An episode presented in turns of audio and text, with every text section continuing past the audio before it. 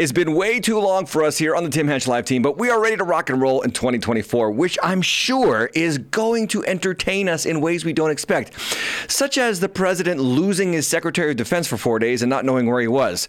Wow, we're off to a great start. This is the Deep End on Tim Hatch Live.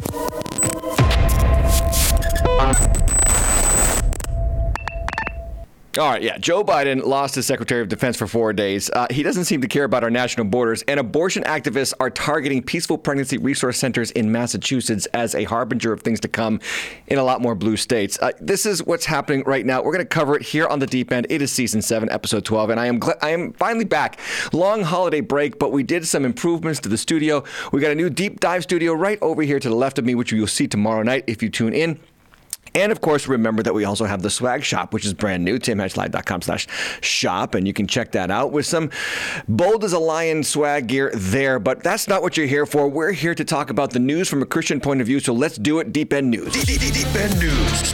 The news you choose if you could choose news. Yeah, I can't believe this. I can't believe that I have to report that Joe Biden has lost.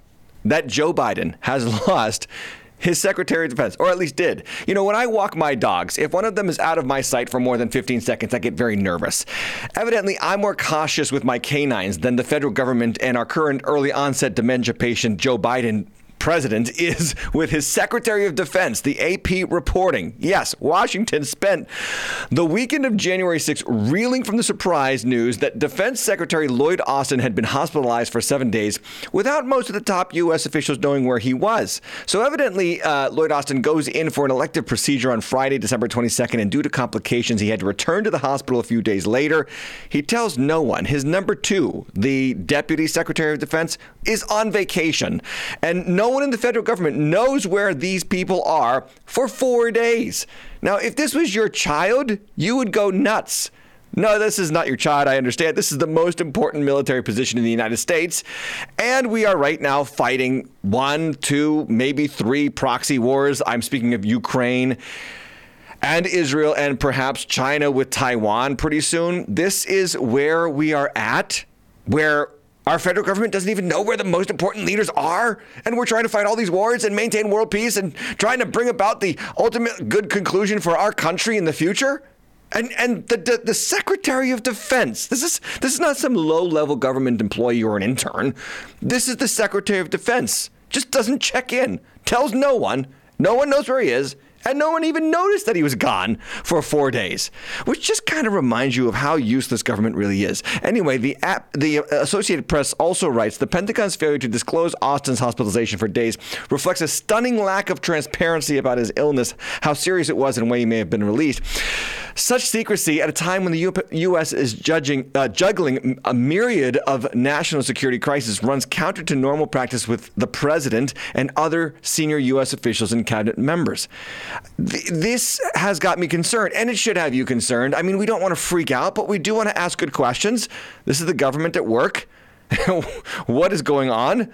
How do they not know that, that this guy who is in charge of making sure that we are defended that's what Secretary of Defense means. He is in charge of the defense of the United States, and he doesn't know where, and, and our president doesn't know where he is. How else is our government at work? Well, by abusing the Constitution, of course. News over the holiday break is that Donald Trump has been removed from election ballots in two and now possibly three states. That news dominated the talk shows last week. We got to talk about it here on the deep end. Government money and campaign funds will be spent like crazy over the next 11 months. What will it be spent on? Craziness. Yeah, President Trump was removed from the Colorado ballot, primary ballot. I believe this is only so far the primary ballot, but the, the primary ballot in Colorado on December 19th. And then shortly thereafter, Maine followed suit. Colorado, it was the Supreme Court of the state that made the decision, but in Maine, the unelected Secretary of State decided to cite the 14th Amendment of the U.S. Constitution. This would be a uh, unheard of, unprecedented move to re- to remove the leading challenging candidate of a sitting president. And why did they remove him? Because he's an insurrectionist, of course. Now, important notes here is he hasn't he hasn't been tried nor convicted of being an insurrectionist. And number three, he will not be tried or convicted as an insurrectionist because that's not the court cases that are standing open right now in the case of Donald Trump. But that's not going to stop the Biden and, an Obama friendly Secretary of State in Maine, Shenna Bellows, from trying to stop President, former President Trump from becoming uh, the next President Trump.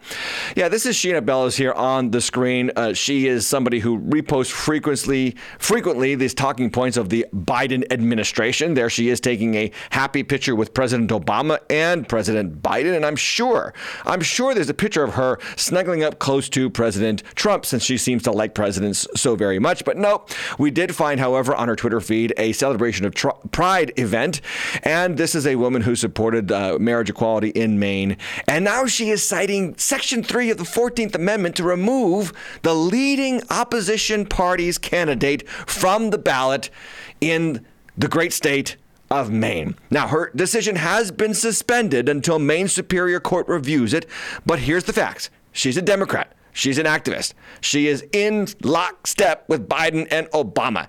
She's Maine's first female Secretary of State. And these are the same people who will tell you that democracy is on the ballot. And 2020 was the freest and most secure election in our history because Biden won, of course. But before that, 2016 was a terrible election that gave us an illegitimate president in Donald Trump. So that's what happens while that's what happened while we were off on the deep end. And the Republicans are striking back. Newsweek report reporting that Republicans are going to pull the trigger on a plan to remove Joe Biden from the ballots. Now, this is Aaron Bernstine of Pennsylvania House of Representatives, Cory McGarr of the Arizona House of Representatives, and Charlice Byrd of the Georgia House of Representatives all released a joint statement on Thursday announcing their plan to remove President Biden from the 2024 general election ballots in those three states. Where will this end up? In the courts, of course. Finally, it will get to the Supreme Court. And here's my prediction the Supreme Court, of course, will strike all of these moves down. And then Biden and the Democrats will campaign on expanding the court because how dare they do checks and balances against the Biden regime? And a lot of lawyers will be making bank, and our government continues to devolve into a clown show. And I just have to say, Ronnie Reagan, straight to my veins, baby. I think you all know that I've always felt the nine most terrifying words in the English language are I'm from the government and I'm here to help. Yes, that's exactly right. The most terrifying news, the most terrifying words that you can hear is that the government is here to help you. Now we have to talk about what's going on in higher education because there is there are some good things to report on the three university presidents who refused to denounce genocide, open ge- calls for genocide against the Jews. But it's not as good as you think, and that brings me to deep end follow up. The, the, deep, deep, deep end follow up. Yeah, so we reported this about the three uh, lady presidents of Ivy League and higher education universities Claudine Gay of Harvard, and the middle one there is Sally Kornbluth of MIT, and then to the right is Liz Magill of UPenn. These ladies all came under fire at a congressional hearing where they refused, again, to denounce open calls for genocide of the Jews. Now, so far, eh, this is what's happened. Liz Magill of UPenn resigned, and last week Claudine Gay of Harvard had to finally resign, but not because of her refusal to condemn open calls to genociding the Jews, but because she's an avid plagiarist. But don't worry about Claudine Gay. She will be A OK because plagiarism cannot stop DEI imperatives at Ivy League institutions. Claudine Gay, right now, according to the New York Post, is set to keep her nearly $900,000 a year teaching position to, at Harvard, where she will teach unnecessary things to students who will then demand student loan forgiveness when they realize that their degree in I don't know, lesbian dance theory is useless when they get out into the real world. So prior to being named the president just six months ago of Harvard, Gay earned $879,000 as a Faculty of Arts and Sciences dean. That was in 2021. She earned $825,000 in 2020. Now, if you're a student at Harvard and you get caught plagiarizing, you are expelled you are removed from the university and you can't go back. But if you're a female president with woke views, you just get reassigned to teach those students who can't get away with what you got away with. This is amazing to see happen and unfold in real time. Imagine getting caught doing education unethically and then getting paid almost a million dollars a year to stay at the very place you cheated your way to the top. what a world. Meanwhile, more news out of Harvard. This is from the New Boston Post, and this is funny. More teaching assistants are desperately needed for a course on Taylor Swift at Harvard. Yeah. You send your kid to Harvard, and I know not many of you do that, obviously, but you pay $80,000 a year to send your kid here, and it teaches them to worship Taylor Swift, who costs the average concert goer on average $1,200 per person to go to her show. I mean, what a world we live in. But imagine, just imagine paying $80,000 a year to get your kid to worship a pop star. Now, you might like to know this. Mr. or Mrs. Taxpayer, that Reason.com reports that these government, these institutions of higher learning, these Ivy League elite society class educational centers are highly funded by your tax dollars, whether or not you agree with them. The top 10 Ivy League institutions Harvard, Yale, Brown, Princeton, University of Penn, Columbia, Cornell, and Dartmouth, plus Northwestern and Stanford. These 10 universities in between 2018 and 2022 received 33.1 billion dollars in federal contracts and grants. That is taxpayer money going to these universities that can't have their presidents that won't allow their presidents to announce open calls for genocide against the Jews. In other words, you're paying for these institu- institutions to uh, do what they do and indoctrinate our kids. And you wonder why our society is crumbling, why we have incompetent leaders in the halls of power. Because when you abandon real education and research and development of the human condition so that people can, I don't know, drive across better bridges and use better technologies and civilly engineer better structures in our infrastructure so that we can actually get to work and do something that is productive for a living. No, we stopped doing that and we started to indoctrinate these kids into gender theories and um, DEI prerogatives and uh, topics like inclusion, diversity, and other ideals that will lead to the devolution of our society. And what you end up with are people like Boston City Councilor Tania Fernandes. And this is a person who so hates our country, she takes her government position without saying the oath of office that literally every legislator and judge and president and governor has been required to say since our inception. Boston.com barely reporting this, by the way, but the headline is Boston City Councilor appears to not say the oath of office, and she is reportedly asked to do it again. Now, you have to love the subheading here. Look at it with me on the screen. District says District 7 Councilor or Consular Counselor, yeah. Tania Fernandes Anderson became a target for far right social media account after apparently staying silent during the oath of office. So it's never it's never the woman hates the country and won't say the oath of, oath of office, which is really the story. It's someone on the far right pounced. Someone on the far right reacted. Someone on the far right attacks. I mean, no, no. Like, let's not bury the headline, Boston.com. Don't report the news with a slant. Just tell us what happened. The woman literally stayed silent about standing for our rule of law as she took a government position in a major city in our country. And this is not a benign movement. This is a growing plague on our governmental leaders. If our governmental leaders do not stand for what our government is based upon, that is the Constitution, then we don't have leaders. We have people who are going to disassemble what has been built and is not going to end up good for anybody. Here is the video, by the way. She's in the middle there uh, during a swearing in ceremony, and you will notice that the two people in front of her repeat the oath of office, but she does not. Watch the Constitution thereof. And will support the Constitution thereof. So help me God. So help me God. It's very quiet. I do solemnly swear. I do solemnly swear. That I will faithfully and impartially discharge. That I will faithfully and impartially discharge. And perform all the duties. Is she wearing a hijab, by the way? Uh, and that's more alarming. That's more alarming and more in line with what we've been talking about how Islam is quietly taking over the West. But here she is basically showing that she will not stand for what we believe as a country. Where does this happen? It happens through the Ivy League institutions. Thankfully, she was forced to retake the oath to post millennial reporting because, according to the city charter, city councilors are required before entering upon the duties of their office to take and subscribe in a book to be kept by the city clerk for the purpose to adhere to the oath of allegiance and the oath of office prescribed in the Constitution of the Commonwealth and an oath to support the Constitution of the United States. Sanity and the rule of law are hanging by a very thin thread, people, but this is the result of years of higher education, abandoning education and turning to indoctrination, teaching kids every day to hate their country.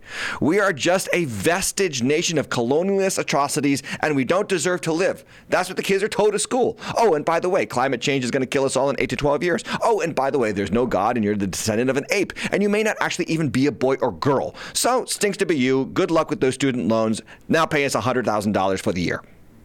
And the federal government is handing your country over to people illegally who don't care about it as well. This is the coming catastrophe, and I'm speaking, of course, of the Biden open border policy. Even the Washington Post has to report how bad things are on the southern border for Joe Biden. Now, they suggest here in this article that 2.3 million people have crossed the border under Biden's watch, but I am guaranteeing you that that is a very low estimate considering the numbers every month that have come in. It's probably more like 4 million illegal entries uh, into our country. Now, by comparison, Trump's last month in office, the country had 60,000 border apprehensions. 60,000. In Biden's first month as president, that number went up to 125,000 border apprehensions, more than double in one month into his presidency. Now, three years later, this fact sheet from the House Committee on Homeland Security shows startling facts that revealed in September 2023, U.S. Customs and Border Protection recorded 270,000 encounters at the southwest border, marking a significant increase from June 2023 and highlighting 2023 overall as the worst year ever at America's border borders. So, what is the Biden administration finally having to do? They're turning to Mexico and they're saying, hey, Mexico, keep these migrants in your country. Now, that is a great policy, right? Uh, as they wait, as they await the right of asylum or entry into our country, even though they don't have the proper document, documentation, well, maybe we should have them remain in Mexico. Let's let's work out a deal with Mexico. Um, gee, who had that? Who had that idea for it? Oh, that's right, the hateful, racist Donald Trump. He actually created the Remain in Mexico policy, which on Biden's first day in office, day one executive order, this is from uh, his own website on, on his policies on immigration, he removed and rescinded the Remain in Mexico policy in the name of compassion and justice. And now, three years later, the Biden administration want it back. what an abject failure this man has been.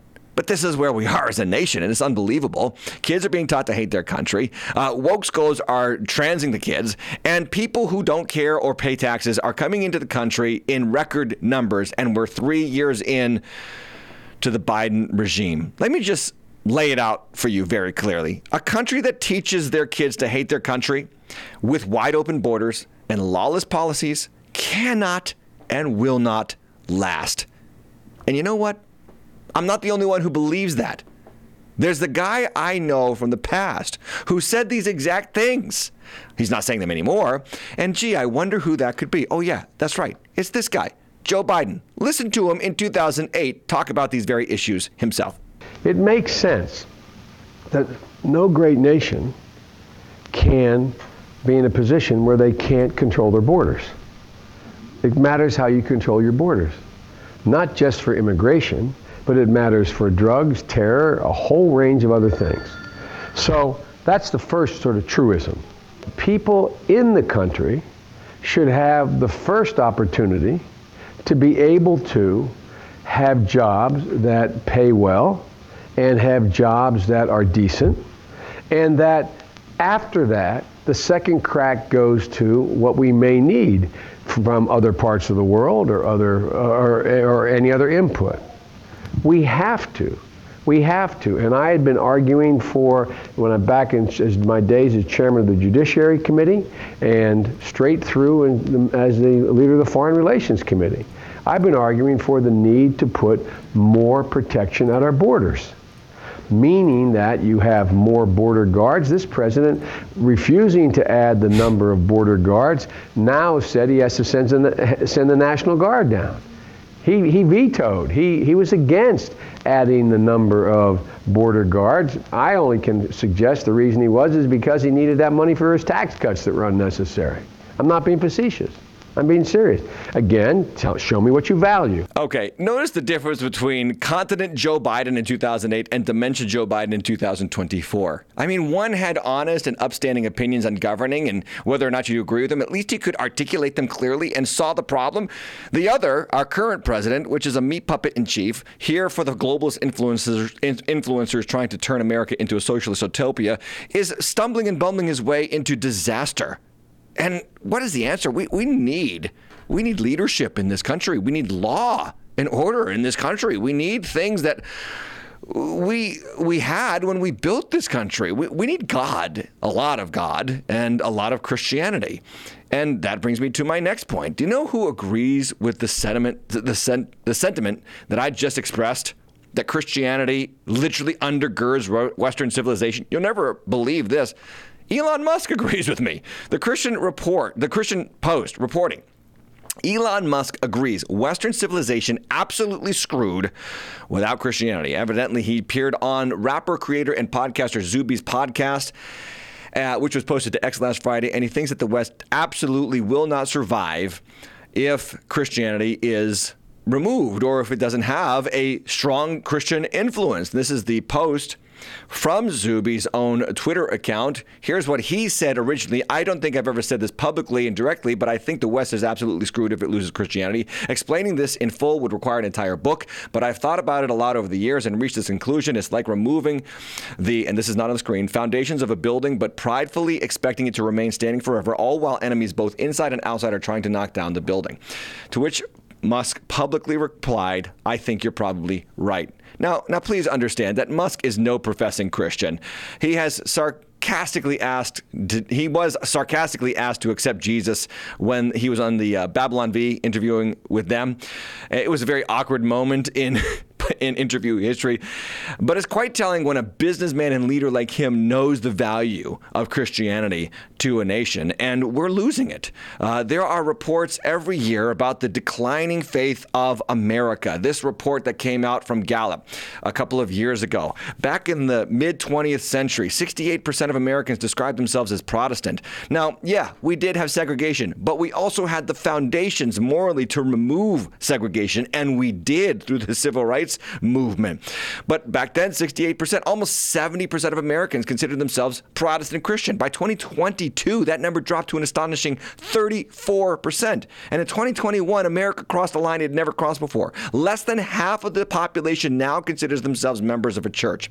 And what, what have we gained from all of this? Craziness, lawlessness the destruction of the family, the redefinition of marriage. Kids are now on more drugs than ever before, and not not recreational drugs only, but psychedelic drugs, psychological drugs, emotional therapeutic drugs.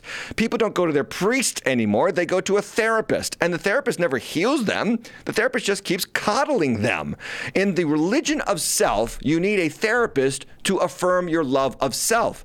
In the, religious of, in the religion of Christianity, you need a pastor or priest to come alongside of you and say, You are the problem, and you need to repent of self and serve the one who died and, re- and gave himself for you. You see, that's how it works.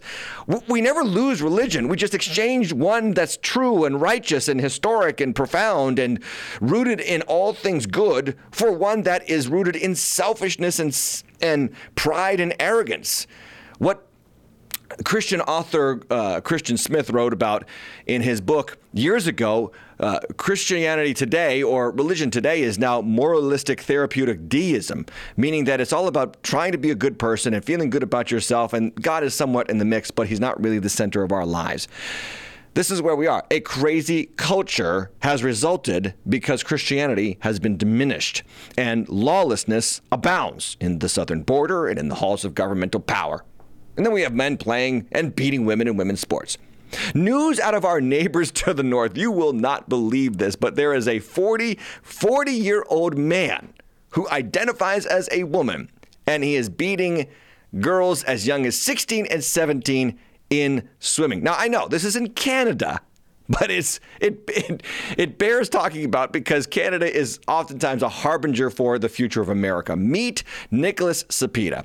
He believes he's a woman and he swims and competes and shares a locker room in Ontario with girls as young as 13. and no one cares. This is a sexual fetish, by the way. It's a mental illness wrapped in plain old pedophilia. And this is where Canada is now. And it's possibly where America will be as Christianity continues to decline in our country. Now, you have to understand this will not get better. The more we embrace this kind of nonsense, this is going to continue. The article here that I'm reading from State of the Union reports, and incredibly, everyone from the Barrie Trojan Swim Club to Swim Ontario to Swim Canada seems to be perfectly fine with this gender bending grifter breaking the rules. End quote. They're saying nothing, which is exactly what's happening in America. Pastors are saying nothing. Pastors will not stand up for truth anymore. And that is a very big burden on my heart. It's why I do this show. It's why I need you to do that like button, the subscribe button, and the notification bell. Get notified every time we post new content because we're here to report the news from a Christian worldview, and then we're here to do Bible study tomorrow night on the deep dive. And when we don't speak up, pastors or leaders or Christians, the country slowly devolves. Now, this January, as happens in every January, there is a particular Sunday that is important for pastors and Christian leaders, and that is the Right to Life Sunday. Uh, this has been acting happening since I think 1973, uh, Roe v. Wade uh, being instituted. Now it has been overturned, but since Roe v. Wade has been overturned, uh, abortion right activists have been on overdrive, and they have put these very subtly worded, very strategically worded bills on ballots and have gotten abortion rights passed in many, many states, including red states like Ohio, which was actually shocking, and Kentucky. But they mix abortion rights with you know adoption rights and uh, health care for women, and so of course the bill passes. That's how it goes in every single uh, election. So they just nuance the language of the ballot question so that it's, of course, I would vote for that because, after all, I want women to have health care, but really what you're voting in is uh, unlimited abortion rights. So, what has happened also is not just that abortion rights have been passed, uh, laws have been passed all over the country, but now abortion supporters are starting to get a little bit more bold, a little bit more vocal, a little bit more outspoken. And abortion supporters are now taking aim at pro life pregnancy resource centers. And my heart is on this issue. And here's why I'm a pastor of a Christian church, and we support several pro life pregnancy resource centers. What does a pregnancy resource center do? Well, it provides alternatives to abortion for young girls and unexpected pregnant moms to find a way to raise that child and not kill the child. Uh, a couple of facts first before we get to an interview with a leader of one of these organizations. Did you know that abortion was the leading cause of death worldwide in 2023? This was shocking for me to hear when we found this research. I couldn't believe it. But more than 44.6 million abortions were performed in 2023 worldwide. And the number of abortions exceeds the combined number of casualties caused by basically every other leading cause of death in the world. The second leading cause of death in the world, communicable diseases, took 12.9 million people last year. Cancer took 8.2 million. Um, smoking, 4.9 million. 2.4 people million people died of alcohol use. 1.6 million people died because of HIV or AIDS. 1.3 million people lost their lives in road traffic accidents, and over 1 million people committed suicide. Abortion beats all of those all of those cases combined in 2023. Uh, what, what I'm trying to tell you is this is a serious issue that Christians need to speak out on and talk about. There's uh, another report from the Christian Post that the uh, abortion facilities in Pennsylvania, more than half of them, failed a health inspection report in 2023. This is from the Pennsylvania Family Institute. And some of the findings, not so good, uh, such as unsanitary conditions, uh, uncertified or non certified physicians performing abortions. One procedure in particular was performed on a minor without parental consent and not enough staff. And nobody bats an eye. This is not reported in the news. And let's not forget that Pennsylvania is home to one Kermit Gosnell, the abortion monster who was convicted of the murders of three infants who were born alive after an abortion, and also the manslaughter of a woman during an abortion procedure, and several other medically related crimes that you'll never hear about. Yeah, that's Pennsylvania for you. And if you're keeping track, the abortion industry gets to fail to provide basic health care standards while the pro life resource, resource centers are targeted by the government for suggesting a woman take a pill to reverse the morning after pill. That's that's where we are. So this is from Massachusetts, again my home state, leading the way. Uh, the Department of Health Public Health warns anti abortion centers, uh, medical professionals against deceptive practices. Nearly 30 crisis center, pregnancy cr- crisis centers operate across Massachusetts, and they sent out a memo last week basically intimidating them, saying that you uh, must not promote a medical abortion reversal, the practice of prescribing progesterone to stop a medical abortion that is already underway, or medication abortion that is already underway. The department cited the American College of Obst- Obstetricians and Gynecologists as stating, as saying the practice is unproven, uneth- unethical, and unsafe.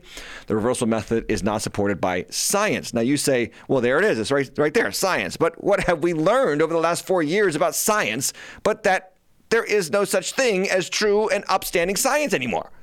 The sciences, the scientists said we should wear a mask, and then years later they said, well, actually wearing masks didn't help. The science said we should shut down the country, and then a couple of years later we realized that shutting down the country was a terrible mistake. And now our kids are way behind in their educational advancement because we told them to stay at home for a year and a half. I, I don't listen to the science anymore. I don't listen to the experts anymore. I trust what God's word says because it is eternal and it has stood the test of time and has lasted through generations and empires and world history and still empowers my life to this day.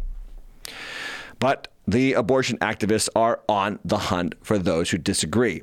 The Attorney General of Massachusetts has created a new reproductive justice unit. I love how they put the word justice in this department has nothing to do with justice, has everything to do with killing the unborn. So the leader of this new reproductive justice unit in Massachusetts is named Sapna Khatri, and uh, so she's the uh, executive director. Her her goal now is to target Christian-funded, church-funded pregnancy resource centers with threats and intimidation. Because it's never about having a dialogue. It's never about having different views on abortion and pro-life issues. It's it's about shutting down dissent right? Removing Trump from the ballot, uh, replacing our constituency with illegals who have no buy in, no skin in the game for the uh, op- operation of our country. Now, to quote uh, Miss or Miss Khatri herself, she said, quote, we must work to tackle the harmful practices of crisis pregnancy centers. Now, harmful practices, she's talking about te- telling a young teenage girl who un- uh, mistakenly got pregnant not to kill the child inside of her. That, according to this woman, is a harmful practice. We must work to protect access to abortion care. And then look at this line and gender affirming care. What does abortion have to do with gender affirming care? Where do we find that? Where do we find that corollary? I don't. And then she says that we must champion policies that implement vital tools like comprehensive sex education in schools across the Commonwealth. Man, my home state of Massachusetts loves to do three things kill the kids, confuse them with pronouns, and talk about their private parts. it's unconscionable. This all leads me to my first guest of the year. We do a segment every once in a while on the deep end called The Conversation, and I'm going to welcome them in. Let's do it now.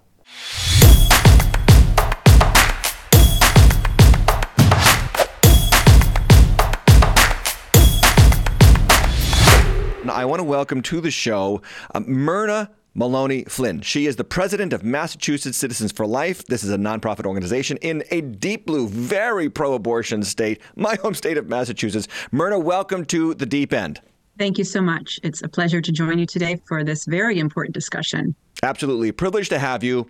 The Department of Public Health in Massachusetts has warned what they call anti abortion centers, or at least what the Boston Globe calls anti abortion centers. That's how they phrase this conversation um, against practicing deceptive medical practices. Can you speak further as to what these warnings, and I would call it intimidation, is all about? Sure. So last week, the commissioner at the Department of Public Health sent a memo to all clinics throughout the state. It, it opens up in sort of general language, just as a reminder to those holding licenses here in Massachusetts that they need to abide by certain standards and certain protocols in order to keep their licenses.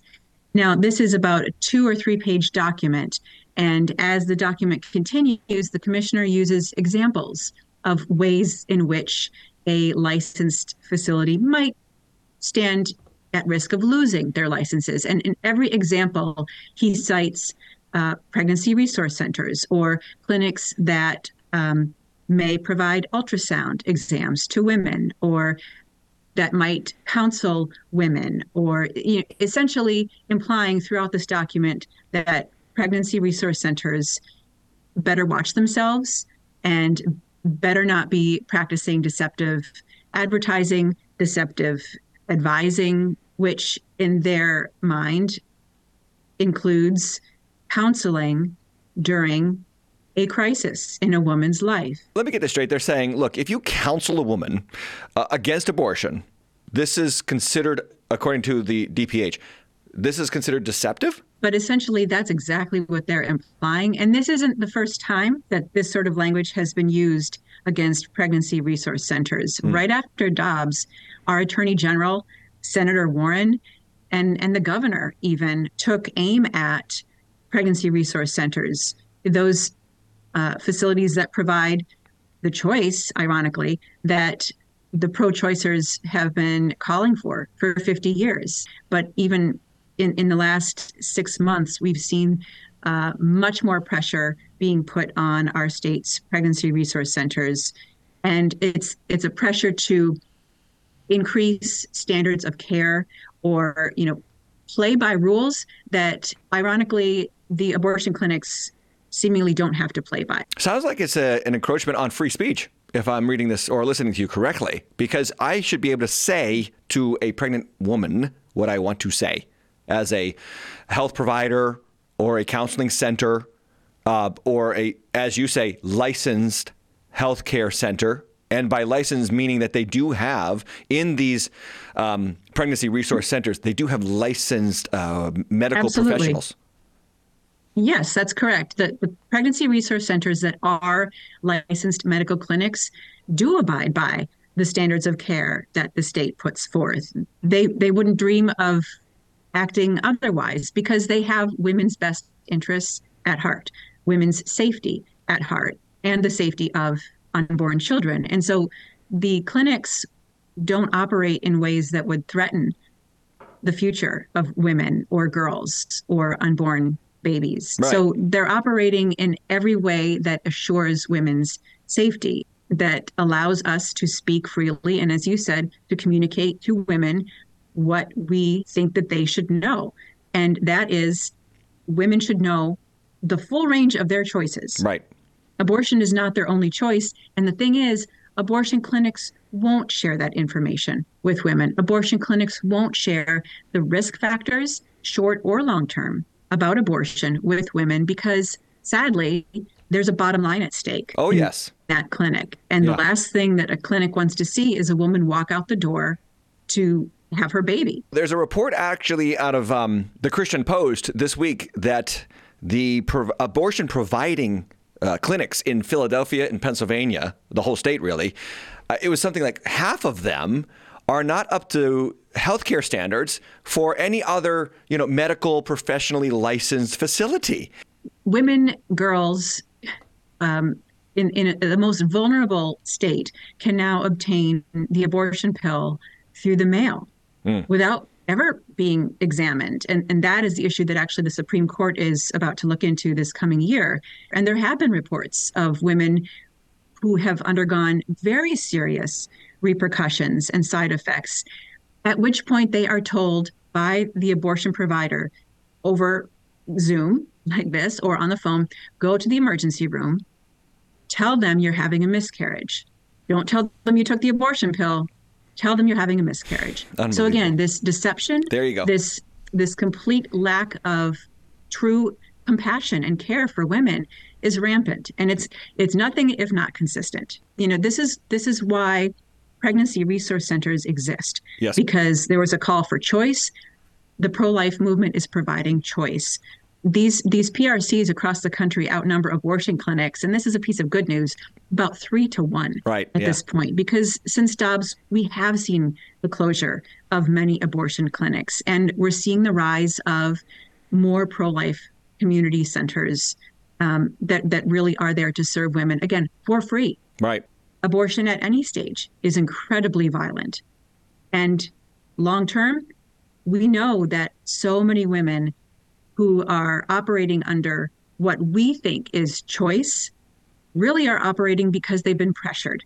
And Christians watching this only need to look toward uh, the recent story a few months ago about Britney Spears. 20 years ago, mm-hmm. she was coerced right. into having an abortion. And more stories like that will start to come to the surface. When we hear those as Christians, it is our job not to turn away. Yeah.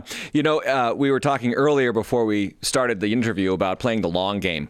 Uh, you and I both agree that one day this country will look on abortion the way that our present generation looks on slavery. And you think about these laws that are being passed and the governmental uh, pressure and manipulation uh, and targeting of those who are on the right side of history or the righteous side of history. And you, I think about the Fugitive Slave Act of 1850. Think about that year, 1850, which was just 10 years before we go to war over ending slavery in this country once and for all. And the law was empowering the federal government to make sure that sl- fugitive slaves were returned to their slave owners. And if you did not return them, you were liable a Christian might be tempted to say, wow, look at what they're doing. We're, we're going to lose. It's not going to happen. Um, it's getting worse. Maybe overturning uh, Roe v. Wade was a mistake. And we might be tempted to say, back off, hands off, stop fighting. It's over. The, the battle is lost or it's going to be lost. And nothing could be further from the truth. If you study history, okay, that that great line that that the that the secularists love to use from uh, uh, President Obama, that the long arc of history bends towards justice. I agree with that. But the justice of life for the unborn, the right to life, living up to our constitutional mandate and what we stand for yeah. as a nation it will bend toward righteousness and justice. And I do believe the pro life cause is going to win. How do we play the long game as Christians in today's very anti pro life uh, agenda? Going back to your analogy about slavery, um, you know, that, that height of the 1850s that you had mentioned, it took 100 years. Mm-hmm until the civil rights movement really came of age and, and our culture changed. And we have our God and we have the angels on our side, absolutely. But we also have the undeniable science that we know life begins at conception and yeah. it is a human life because what else is it? And then from there, you say it is worth defending, protecting under our law in, in this wonderful country. And people um, who love our country love life and the freedom of life, particularly vulnerable lives. And it's only a matter of time until each one is protected uh, in law. Yeah. Myrna Maloney Flynn, president of Massachusetts Citizens for Life, an organization that has been around for 50 years as of last January. Correct. And yes. will be around for another 50 years if that's what it takes to bring society around on this issue. Thank you Amen. so much, Myrna, for being with us. God bless you. We're praying for you. We're standing with you. Uh, viewers, please click the like button, uh, sh- uh, click the share button. Get this content out there. Don't be ashamed. Uh, this month, January, there is Pro Life Sunday, Right to Life Sunday. Click the share button and let people know where you stand. Too many Christians are silent on the issue. Myrna, you're not one of them. Thank you for being here. God bless you. And fight strong. Thank you. Grateful to be here. So, thanks to Myrna Flynn, once again, president of Mass Citizens for Life. And uh, if you've got a church that refuses to talk about these issues, you might want to find a new church. I get it. We come to church because we want our faith, faith built up. We come to church because we want to receive forgiveness of sins we want to hear about Jesus and how we should live, and that is 100% true. That's the purpose of the church. But Jesus also called the church the salt of the earth. Salt is a preservative. It it kept meat from decaying in Jesus' day. And the church has this imperative from its leader, its founder, its savior. Keep the world from deteriorating.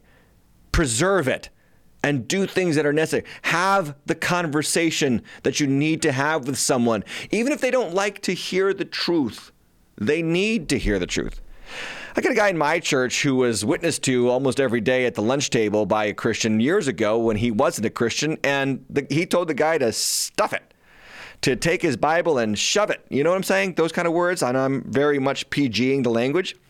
That guy now works for my church, and he's now the guy telling everybody about Jesus the power of the gospel is still there. It's still a thing and it still can change people's hearts. And so don't be quiet just because they don't want to hear it. Sometimes you need to hear the things you don't want to hear. Can I get a good amen in the comments? Amen. All right, that's the conversation. And I just wanted to play a video for you that uh, we dug up here on the Deep End Research team. It was Mother Teresa at the 1994 National Prayer Breakfast. Now, mind you, Bill Clinton, the first elected pro abortion president in our history, was in attendance at this prayer breakfast. And her words are amazing. What she says here, I'm going to skim across, we'll skip around, but her words are amazing in, in this speech. And I want to just play it because I wish we had people speak boldly like this today. And by the way, she reminds me that you don't have to have this bold, you know, look to you you don't have to have a great beard and uh, a big, strong black sweatshirt to speak boldly. You can just speak boldly as you are, as the Lord calls you to speak. Here's what she had to say to our national leaders in 1994. Watch. But I feel that the greatest destroyer of peace today is abortion. Because Jesus said, if you receive a little child, you receive me. So every abortion is the denial of receiving Jesus. Mm. Is the neglect of receiving Jesus.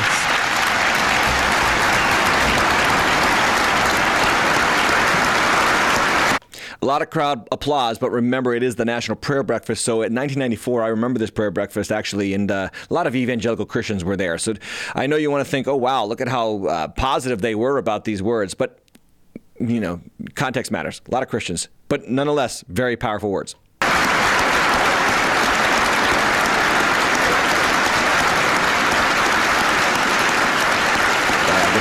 Goes on for a while. It is really a war against the child, a direct killing of the innocent child, murder by the mother herself. And if we accept that the mother can kill even her own child, how can we tell other people not to kill one another? How do we hmm. persuade a woman not to have an abortion? As always, we must pursue her with love, and we remind ourselves that love means to be willing to give until it hurts. She makes a salient point here. Did you hear what she said? If we can't t- have a mother not kill her child, how can we tell other people not to kill each other? The year is 1994 two years after this speech, 1996, I remember it because I was involved in youth ministry. We had the first public school shooting in this country, 1996, Jonesboro, Arkansas. Remember that? And then two years later, the most horrific event, Columbine school shooting in 1998. And then what has happened since then to the point where we have basically a mass shooting a day. If we can't tell moms not to murder their unborn children, why can we how can we expect children who are born to take life seriously and not murder fellow children? It's an important question. Let's continue. Jesus gave even his life to love us. So the mother who is thinking of abortion should be helped to love. That is, to give until it hurts her plans, her free time, to respect the life of her child. For the child is the greatest gift of God to the family because it has been created to love and to be loved. The father of that child, however, is, must also give until it hurts.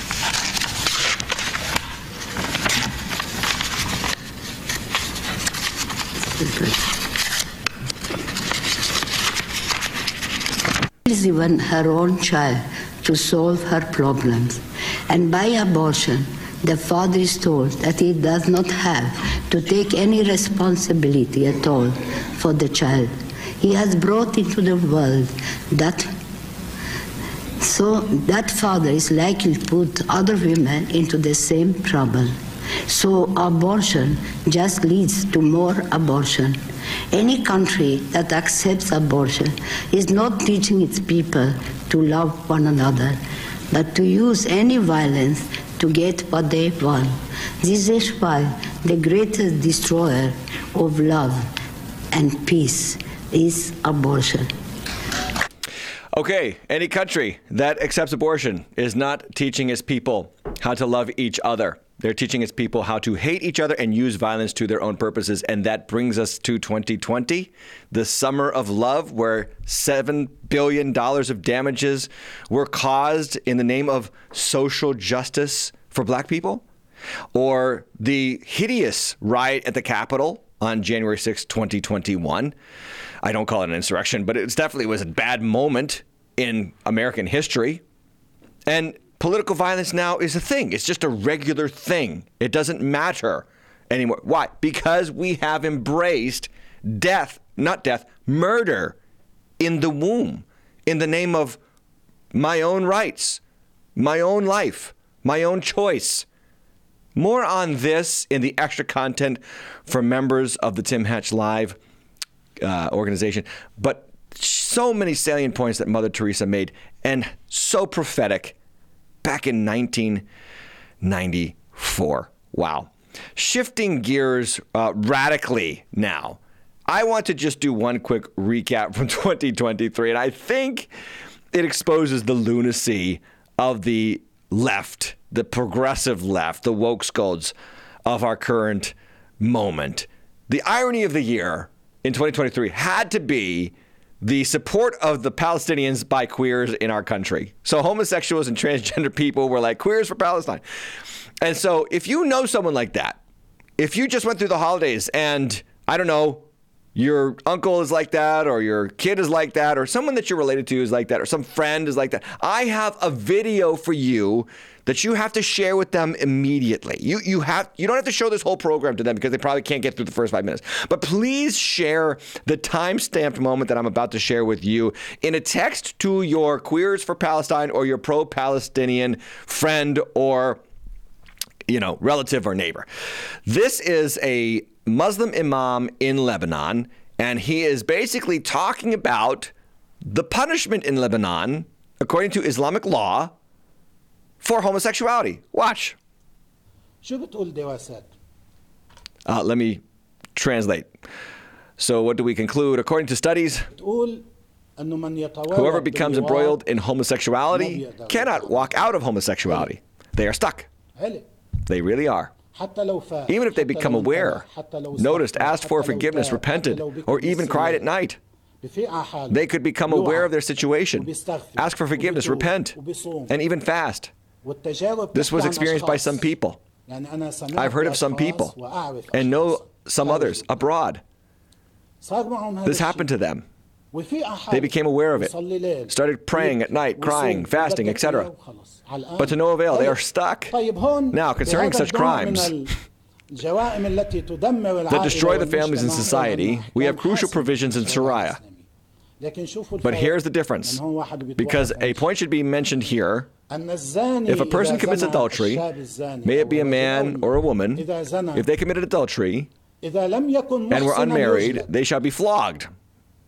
And if they were married in accordance with the ruling of a judge, they shall be killed. In the case of homosexuality, no distinction is made between an unmarried and married person. In the case of homosexuality, from the first time, even if they were unmarried, they shall be killed. Queers for Palestine. From the river to the sea, Palestine will be free. What an absurd sentence that is, by the way. From the river, that's the Jordan River, to the sea, that's the Mediterranean Sea, where the state of Israel lives. Palestine will be free when the state of Israel is no longer there? You mean the only state in the area, in the region, within, I don't know, 500 mile radius that actually allows for homosexuals and queers to live in peace? That state, that area will suddenly be free when the state that allows people those those people that freedom is gone?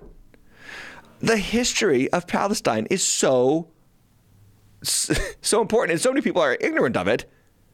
The Ottomans ruled it for 500 years under an iron fist of Sharia law. It was not free before Jewish people uh, established their nation state in, or reestablished their nation state, I should say, in 1948. And it will not be free if that state is removed.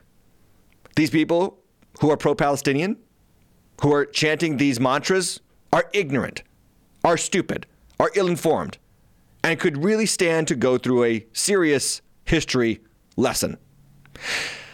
That's the news. One more reason to support this channel. Okay, one more reason because YouTube has an algorithm and it will bend the algorithm in ways that support certain content creators and don't support other content creators. One of the content creators that YouTube Kids is now supporting is this guy gal. This is content on YouTube Kids. So you put your kids in front of the YouTube Kids app on on their tablet or on your phone, and you think, "Oh, they're safe. It's YouTube Kids." Uh, no, this person is queer stuff for kids, and it's a trans activist talking about, according to Libs of TikTok. Oh, it's called queer queer kid stuff. That's the channel, queer kid stuff. And in this channel, she is talking about a book about abortion for uh, for kids, and she's reading it uh, on the on the video. Watch this. Hi, friends. Welcome to Queer Kid Stuff. I'm Lindz, and I'm Teddy. and this is my best stuff friend, Teddy. And this is Teddy's Book Club, where we're reading LGBTQ plus picture books with you all every Saturday morning. This week, we are reading a book called What's an Abortion Anyway? What the? What is an abortion anyway? Well, we're just gonna have to find out in the book, Teddy. This is What's an Abortion Anyway by Carly Manes and Emulsify. And I'm really excited to read this book because I don't think there are any other picture books that talk about what an abortion is. And it's really important idea to understand right now. Isn't it, Teddy? Yeah, that's right. Okay, so this is a guy, right? This is a guy acting like a girl and then talking about abortion with a teddy bear. Creeper thing, creepier things I have never seen. So she's she he she she he it has uh, a bunch of other stuff on the channel. The Educator butter, uh, bundle talking about uh, social justice for K to five kids, LGBTQ plus inclusive classroom webinar, queer kids stuff, coloring book. 29,000 subscribers, 165 videos, and it's on YouTube Kids. And it has not been a law around that long. Would you hit that like button, the subscribe button, the notification bell, please, and support content that hasn't lost its stinking mind? More content from Queer Kid Stuff, and this is just for your comic relief. This is the wheels, no, the dress, no, the hips, the hips, the hips on the drag queen go swish, swish, swish. Watch. The hips on the drag queen go swish, swish, swish, swish, swish, swish, swish, swish, swish. The hips on the drag queen go swish, swish, swish, all through the town. I'm sorry, I know you can't unsee that. YouTube kids, watch what you are putting in front of your kids. Parents, it's more important now than ever because they're coming for your kids. They're coming for your children. The men's gay choir in San Francisco sang about it in 2021, and now they're doing it. They're coming for the children. They're coming for the children in Hollywood. They've been doing this for decades. And we had an interesting moment at the Golden Globes Sunday night that basically admitted it. Uh, one of more than 50 award shows in Hollywood, by the way, where the cultural elites make subjective choices as to which horrible shows and movies we should pay attention to. Comedian Jim Gaffigan took to the stage at the Golden Globes and told this joke in light of the Epstein name list drop this week. Watch this. The Golden Globes. I mean, I I can't even believe I'm in the entertainment industry. I can't. I you know, it's so unlikely. I'm from a small town in Indiana. I'm not a pedophile. You Wow. know, I just Wow. funny and not funny. Funny because he's right. The entertainment industry is filled with pedophiles, and a lot of those people are on the list, are on the Jeffrey, Jeffrey Epstein list. But not funny because they are basically okay with making a joke about something that is very serious. That is the loss of a child's innocence at the hand of a sick and demented adult. And it needs to be spoken out against and I don't know where this Jeffrey Epstein list will go. I'm really not concerned too much about it. I'm not going to cover it on the show. I hope you understand because the only list that matters is the list that God is keeping. Okay, that is the show for those of you who are part of our free community, and I love you guys too. But I want to talk about the Dependables membership plans. There's five levels. You're in the fr- uh, first level right now. Then there's the basic, the standard, the premium, and the legacy level we just offered, which will be getting some personalized gifts from yours truly every year. You can join and sign up to support us monthly by those amounts, and all of your support helps us fund this program. Lot of research goes into this show, a lot of work, a lot of people behind the scenes. And if you're in the Dependables, you meet those people and you watch us go to work on some private videos, and then you get the rest of this show, which continues shortly for the members. And if you are interested in joining that community, head on over to patreon.com slash Tim Hatch Live. Always remember that when you support us, we support Project Rescue and then the American Bible Society to get the Bible into as many hands as possible. But other than that, may God have his hand of grace upon you. And let's fight the good fight and let's speak up for truth in an age of crazy. Amen. Take care.